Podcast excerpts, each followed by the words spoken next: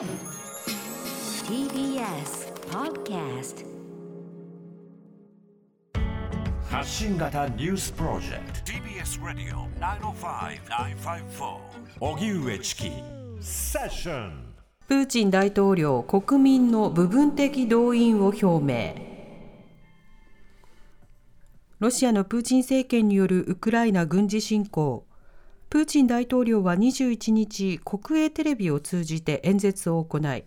ロシアで国民の部分的な動員を実施するための大統領令に署名したと表明しました。対象は予備役で、動員の措置は今日から導入されるということですが、軍務経験者らに限られるということです。また、東部ドンバス地方の解放という主要目的は不変だと述べました。一方、ウクライナ東部や南部の親ロシア派は、ロシア編入に向けた住民投票をにじゅうさんにちから実施すると表明しました。住民投票の実施を表明したのは、ウクライナ東部に州の親ロシア派のドネツク人民共和国とルガンスク人民共和国です。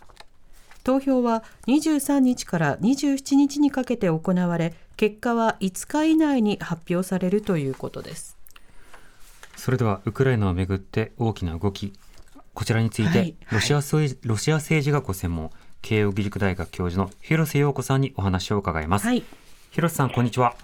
こんにちは、よろしくお願いいたします。お願いいたします。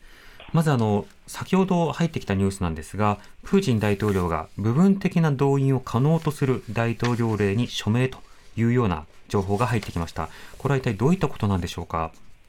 はい、あのまあ、演説の対象がですね、軍務経験者に限られるということで、はい、まあ、普通こう動員というと、まあ、国家総動員令というような形で、あの例えば今ウクライナがやっているような形で、こう成人男子はこう全員動員の対象となるということが割とあるパターンなんですけれども、はい、まあ、そこまで至らず、あの軍事的な経験を何らかしている人だけであるというような形で、まあ、一般のロシア人には影響しないということを強調した形での部分的動員ということだと思います。うん、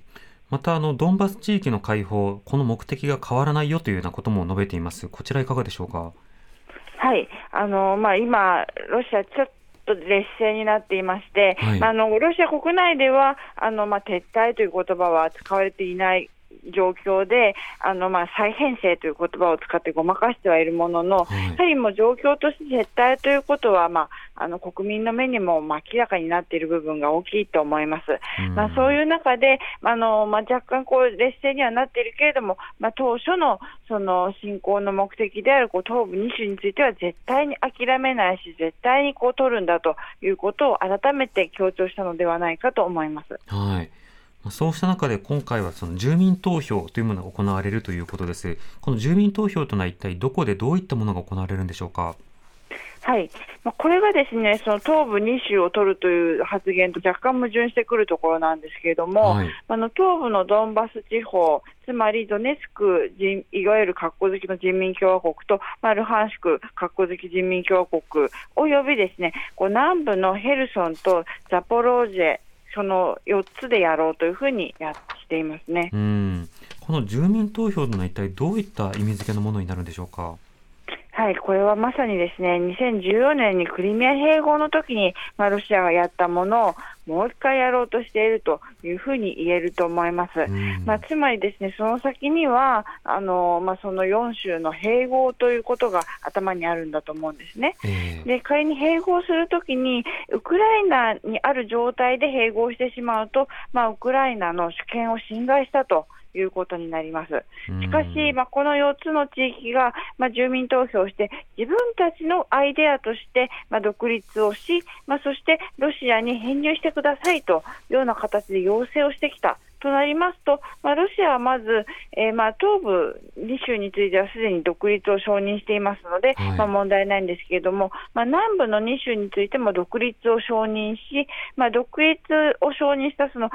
ロシアから見たら国家、よっつの国家をですね、はい、あのその国家と国家の約束として併合するというような形にして、まあ、ウクライナの主権を侵害しないような、まあ、法的偽装をして、えー、あの 併, 併合してしまうということをあの想定しているんだと思います。なるほど。そのシナリオの中でこの投票、住民投票の、まあ、行方というのはどういうふうに見てますか？はい、あの結論としてはですね、あの完全に偽装してしまう、つまりどんな結果であろうと、まあ、あの数字をですね、あの完全に捏造して、まあ、都合のいい数字にして併合してしまうということになると思います。うーん、なるほど。実際その住民の方々の意思というのはその一枚岩ではないという点もあるかと思いますが、そのあたりはどうなんでしょうか？そもそもその住民投票という体をなさないと思うんですね。はい。でまあ、あのそもそもあの全体的にあの一度でも制圧できているところというのは、まあ、ルハンシクのみでして、でルハンシクすらも、まあ、このくがつ の, あのウクライナの反転攻勢でちょっと取り戻されてしまっている状況です。つまり全土を制圧しているところがどこにもないにもかかわらず、まあ、制圧しているところのみで無理やりやろうとしているわけなんですよね。えー、で当然その住民があの数も揃っていない状態でやると思います。あのかなり外に逃げている人も多いと思いますので、うん、ですので全てが捏造という形で、まあ、停車を整えるだけということが想定されます。はい、これはあのあくまで自治という格好を取るということなわけですけれども、実際上としてはロシア政府が、まあ、お膳立てしたものだと解釈していいんでしょうか？はい、まあ、あのもちろんあの親ロシア派もですね、まあ、勝手に政府を名乗っているわけですけれども、まあ、まず彼らはやっぱりロシア政府からの指示がないと動けないはずなんですね。うん、ですので、まあ、ロシアの、あの政府が、まあ、もうかなりこう状況として追い詰められていて、やはりここで、まあ、ある程度確保を確実にしておかないと、まあ、もしかするともうかなりもっと広い範囲で、えー、ウクライナ軍に、えー、奪還されてしまうというような危機感が大きくなっているからこそ の, あの動きだというふうに思っております。うん、本来であればもう少し余裕を持ってやりたかったが、少しその追い込まれているがゆえのということなんでしょうか？そうですね、まあ、そもそも住民投票くがつじゅういちにちにやりたいと言っていたのが、はい、やはりあまりにあの抑えられていないということで、まあ、じゅういちがつよっかっていう数字が次に出ていたわけなんですよね。うん、でそこまで待っていたらもっともっとウクライナに取られてしまうというふうな危機感があのより大きくなってしまったという現実があったんだと思います。うん、しかし当然このまあ、住民投票そのあり方というのはウクライナをはじめ、えー、周辺諸国そして国際社会なかなか認めがたいところがあります。この反応などはいかがでしょうか？いや当然ですね、まあ、ウクライナはもう絶対許さないということで、まあ、より反転攻勢を強め、まあ、あの極力この住民投票を阻止するような形で、まあ、攻撃の手も強めてくると思います。はい、また国際社会も、まあ、新たな制裁を科すなどしてですね、こうロシアにより厳しい対応をしていくことは間違いないです。うん、またこういった住民投票あるいは独立をして編入するのだというようなシナリオ、他の地域などにも拡大する可能性、これはいかがでしょうか？まあ、可能性としてはゼロではないわけですけれども、はい、今ロシアの戦況を見ますと、うん、まあ、これ以上あの手が広げられるかというとおそらく広げられないと思うんですね。はい、まあ、現状が続くのであればあの近い将来の拡大というのはないと思います。うん、なるほど。一方でウクライナのこのまあ反転といいますか、さまざまに攻勢を進めている様、これをどこまで広げていくのか、クリミアはどうなのか、こちらはいかがでしょうか？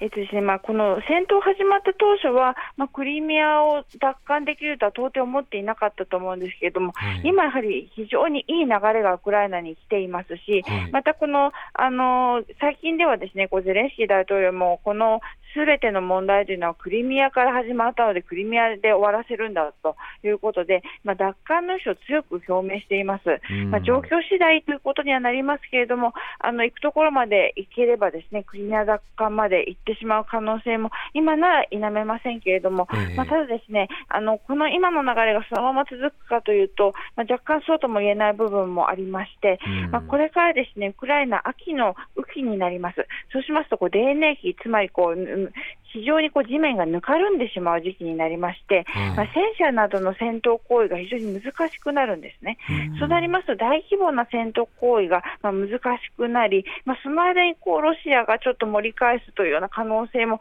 なきにしもあらずですので、やはり戦闘状況を注視していく必要があると思います。うんまたあのそれぞれ今回、まあ、独立するというようなそうした住民投票が行われるということになれば、ロシア側は、まあ、独立している国家の侵略者なのだというそういった非難を強めそうですが、そこはいかがでしょうか。まあ、ロシアはですね、まあ、その点はあのーまあ、クリミアの時もそうだったわけですけれども、あくまでもこう法的に整っているような、まあ、ふりをして、まあ、それであのいいんだというようなことでですね、うん、あのー強気で出てくる可能性が高いと思います。でも現時点でも相当制裁を受けていますので、はいまあ、これさらに制裁が増えても、まあ、どってことないというような、まあ、意地を張ってですね、あのやっていくのではないかと思います。うん、この路線がしばらく固定化していくということにもなりそうですか。そうですね、まあ、これもちょかなり戦況次第というところもありますけれども、うんあのまあ、この状態が続くという可能性も高いと思います。わかりました。広瀬さん、ありがとうございました。ありがとうございました。ありがとうございました。慶應義塾大学教授の広瀬陽子さんにお話を伺いました。 ティービーエス Radio 荻上チキセッション ティービーエス Radio きゅうまるご きゅうごよん